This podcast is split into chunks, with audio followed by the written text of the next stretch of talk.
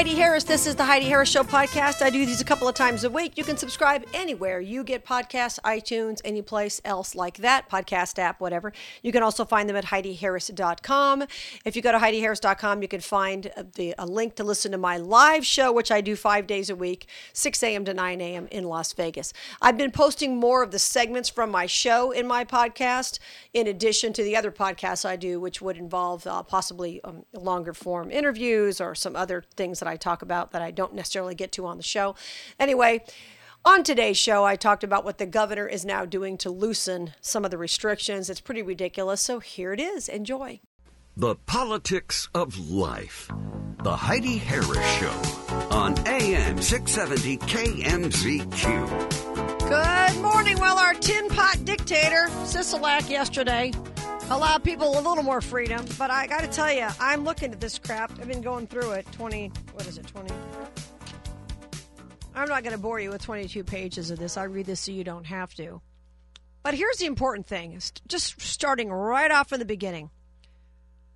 He starts out forward. As the COVID 19 pandemic continues, Nevadans will need to gradually adjust our lives to new circumstances and learn how to coexist with the virus until such time when effective vaccines and treatments become available. Well, there already are treatments available. I mean, are we supposed to stay indoors forever? We're supposed to maintain social distancing, wear face coverings, practice good hygiene, da da da da da da da da da da da da da, maintain six feet, all this crap. As of June 24th, as you know, individuals are required to wear a face covering when they're out in public. You know what? I'm going to give you the Bronx cheer, Governor. I'm not wearing one out in public. I'll wear it if I walk into a private business so the business owner doesn't lose his or her license or get a fine. I will not wear it out in public. You cannot make me wear a mask out in public when I'm driving my car, walking down the street, walking my dog. What are you guys, idiots? Not going to happen. Give me a break. Um, he's it kills me. There are also situations in which a face covering may be temporarily removed, such as when actively eating or drinking. Why am I not spreading germs then? Now, my husband and I did this a couple months ago. We went to a local casino. Told you the story, and we had food there at the food court, and we took off our masks to eat. Well, aren't you spreading germs when you're eating? You're not spreading germs when you're eating. I mean, you know, because here's the thing, and I, I told the story. I'll tell it again. My mom was in the hospital a couple of years back and got wound up with MRSA, which is pretty serious stuff. Okay, we had to gown up every single time we walked in the room. We had to put a whole gown on, put masks on, put gloves on every time we walked in the room and leaned over her bed because it was so serious. Okay. Now, luckily, she fully recovered and she's doing really well. Very excited about that. But uh, that was really kind of my first experience having to do that, all that stuff, right? But we didn't like take the mask off and eat lunch while we were talking to my mom touch our face, touch our mask. You don't do it. So this is anybody in the medical profession knows this. There's a way to mask up and there's a way not to mask up. And when we left the room, we p- took all the stuff off and put it in the trash can right by the door, and then sanitized our hands again and went down to the cafeteria, whatever. Came back up, put on the mask, the gloves, da da da da da da, to be near my mom. That's what you had to do. That's called wearing the personal protective equipment. But we didn't go down to the cafeteria wearing all that stuff and then come back up to the room. Oh yeah, I touched my mask. I took my mask off for lunch and I'm back up. It, it's it's just ridiculous that people who know nothing about medicine, I'm no expert on medicine, God knows, but I've had to be in a situation where it was really important that you protect yourself. And then you go out and you see these dorks wearing whatever they want to over their faces, touching it, touching everything with their gloves. I mean, come on. So stupid. So stupid. So if I take it off, I can I can eat and drink. So just walk around, I guess, with a drink in your hand and, you know, occasionally take a sip. Then you don't have to wear. Oh, give me a break. This clown. So apparently, gatherings, events, and celebrations. Okay, let me back up a second. So he's increased the allow, um, allowed number of people. Uh, p- apparently, people are allowed to gather in groups of 250 or 50% of fire code. But if you have 251, then I guess everyone's going to die from COVID, right? It's just ludicrous. Apparently, it's strongly encouraged that gatherings at residential properties be capped at no more than 10 indoors and no more than 25 outdoors. You know what? Here's a Bronx cheer for you, Governor. You can't tell me how many people I can have in my house. Not that I have a lot of people over because I don't like party planning. I told you that. I don't, not into that, but some people are.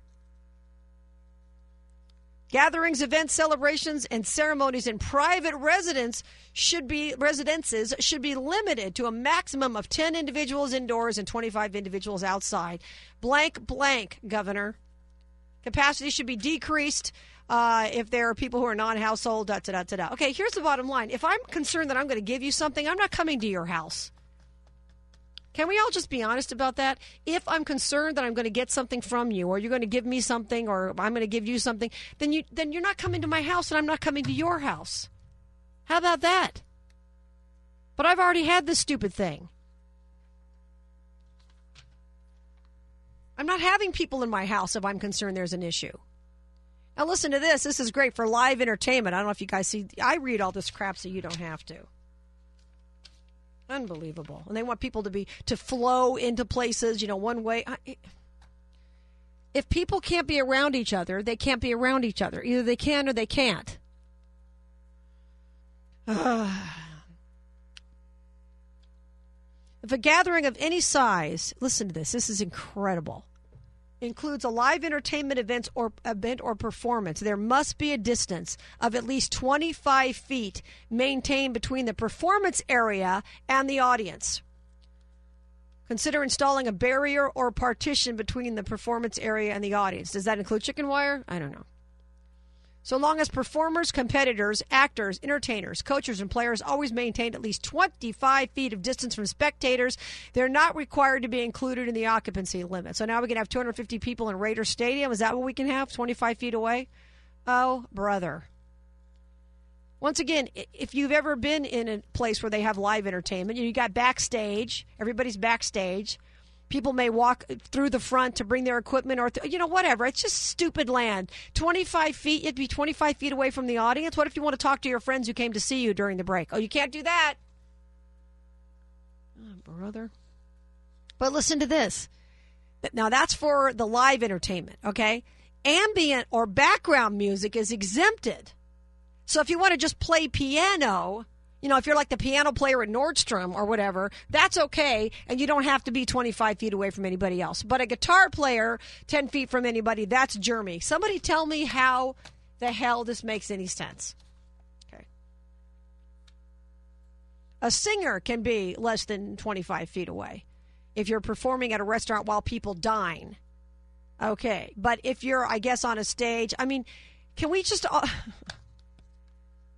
I'm so mad about this because this clown has no idea what he's doing. Not only does he have no idea what he's doing, he has no idea what he's doing to the entertainment community. The people who own venues, how many venues have you been to in this town? Even the Smith Center, the seats are closer. Even if you go into whether you go to the big room at the Smith Center or you go into the the cabaret or whatever, you're closer than 25 feet to the stage. The cabaret, for example, I, I'm trying to think how big it is. I mean, it's from the stage to the back wall. I'll bet you that's not more than, you know, 30, 40 feet. I could be wrong. I've only been there a few, I'm been there a bunch of times actually, but I don't measure things. trying to remember how it's pretty small, it's pretty intimate. So if you're at the cabaret at the Smith Center, how you, can you possibly perform? You have to be 25 feet away from anybody. How can you do it at the bootlegger? I've done events in the past at the bootlegger with a band people can't be 25 feet away from you. There's no room. There's the bar and there are a few tables. Come on, give me a break. It's crazy. So, how do you possibly make this work if you are? I'm going to pick a few places, okay? I don't know. There are a lot of places. I've not been to Tuscany. I know a lot of people perform at Tuscany. But let's just pick, uh, I'll pick the Italian American Club. Been there many times to see various people there. How do you possibly have these people on stage uh, more than 25 feet away from people? You can't. The, the restaurant's not that big. Now, are you going to call it ambient music? What's the difference between ambient music and a singer and a piano player? What's the difference? Somebody tell me. You're singing different. You're singing "Smooth Operator" as opposed to uh, singing a Tom Jones tune. I don't know. I've done both. Believe me many, many times I have performed at, at, charity events or other events when I used to sing for a living, and I would do just the quiet music in the background. I actually prefer that, believe it or not, than standing up on a stage. No, uh, that's just not me. The big arms open out, and that's just not my deal. I prefer singing in the background, you know, singing things like uh, "On and On." Remember Stephen Bishop, things like that, just quiet music and people walk by and they smile and they hear it, but you're not too loud where people can't talk because people want to talk to each other. It's not all about you at some of these events.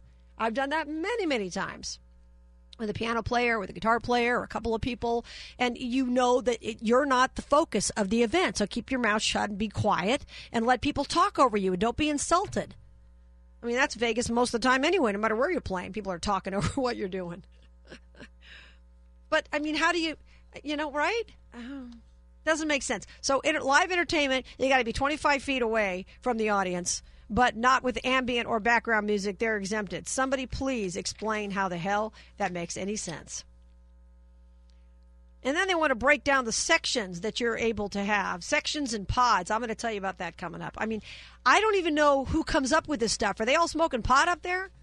Who comes up with these things? Sections and pods? I'm trying to understand this, and I'm sober, I swear here. Uh, venues with multiple distinct rooms, arenas, areas, or buildings that are physically separated may have gatherings of up to 250 people or 50% of occupant capacity in each setting. The designated individual setting should maintain separate entrances and exits. If separate entrances and exits cannot be achieved for each individual setting, the venue must stagger the entrance and exit times to avoid congregation, congestion, or bottlenecking that does not allow for proper social distancing. I mean, the bottom line is you're not going to be able to socialize if you go to any kind of event. That's the issue. I mean, I, I don't know what anybody can possibly do about this when it comes to conventions and things like that. What is the point of going to convention? I've been to many. Now, there are conventions that come to Vegas where people look at the equipment and things like that. You know, NAB is one of those. Everybody's looking at drones and cameras and all those kinds of things. So the broadcasters and and you've got the agricultural convention that comes to town with huge amounts of equipment. Uh, the car things. I mean, my gosh, when my husband and I always go to Barrett Jackson because I'm a good wife and I'll walk around and we look at all the cars, hundreds and hundreds of cars. I'm not sure I guess they didn't have that this year. I don't know what's happening next year with it. Always fun. You walk around all the cars and things like that. People are fairly far apart, but still, you know, I, I, I'm not sure how. How you're going to manage this. But they're socializing. People are talking about things. But a lot of conventions, the main reason people go to conventions is to talk to people. There are a lot of people in talk radio that I've met at talk radio conventions. I know of them. Many of them I got to know better talking to them at various conventions in person. There's just something completely unique about having dinner with some of these folks and getting to know them very well. Or certainly much better than you would have otherwise. There's no substitution for actually talking to people at conventions, none whatsoever. So if we're going to have everybody separated into this ridiculousness called pods, we'll get to that. You know, who's going to want to come here for a convention if you don't know if you're going to be breaking the rules or not, right? Indoor and listen to this sections and pods they have now. Indoor and outdoor seated gathering venues with fixed seating capacity in ex- excess of 2,500 who wish to host more than 250 individuals may allow multiple groups of up to 250 individuals, referred to as a section, so long as social distancing can be maintained within the section referred to as a pod. I'm not making this up, guys. I'm not making this up. I'm going to post this link on the Heidi Harris Show Facebook page. You can check it out. The Nevada Guidance for Safe Gatherings. I don't even know what the hell they're talking about. And they have a diagram here about what sections should be. So you have people all separated into pods of no more than six people in a section with no more than 250 people. How in the heck can anybody make money with this? How can you make money at the Smith Center? How can you make money at the Italian American Club? How can you make money at the bootlegger? How can you make money anywhere? I mean, if you're in the regular bootlegger, I don't know if they call that ambient music when people are just quietly in the corner singing, you know, Girl from Ipanema. I don't know. But if they sing Volare, is that considered entertainment? I don't know. This clown. This clown. That's the best word I can say on the air. Uh, venues are permitted to establish sections for gatherings, as outlined above, and they must establish assigned sections that should be distinct and independent. That, that. I'm not making this up, guys. I'm going to post the link. Listen to this. Now, this is the part that's really going to kill uh, conventions. Each section. Okay, now let me go back to give you the section. The section thing is like 250 people yeah, the section is 250, and then the pod is six. Okay, just so you're if you're following along at home, each section should be able to operate and function independently so as not to allow, require, or necessitate individuals to migrate from or leave their section. So that means if you go to the Smith Center and you want to see a show, and then you see somebody over there in another section, oh my gosh, I haven't seen her in ages. Oh no, don't you leave your section and go say hello. Uh uh-uh. uh How can you possibly make anything fun at this point? How can you possibly do that? Or if you have a friend in the band, how do you go up to your friend in the band, give him a big hug, and say, hey, how are you? None of this makes any sense. And another thing that drives me crazy about these press conferences that the governor's having is that nobody is there asking him questions. Who's a business owner, an out of work entertainer, an out of work gig worker, a parent who has to stay home now that the schools are closed? Nobody's there asking him a tough question. All it is is a parade of people going, Oh, good to see you, Governor. Nice to see you, Governor. Can I ask you a question, Governor? All these people who have jobs are asking him questions. Frankly, it's disgusting. It's a really frustrating time for all of us here in Nevada. I'm Heidi Harris. Hope you enjoyed that. Don't forget to subscribe anywhere you get podcasts to the Heidi Harris Show podcast. Uh, your smart devices will also play it. So if you say, Alexa, play the Heidi Harris Show podcast, it will do that for you. And don't forget to join me weekdays, 6 a.m. to 9 a.m. on AM 670 KMZQ. I'm Heidi Harris. Until we meet again, remember, you were created for a purpose. Here's Tony Scottwell.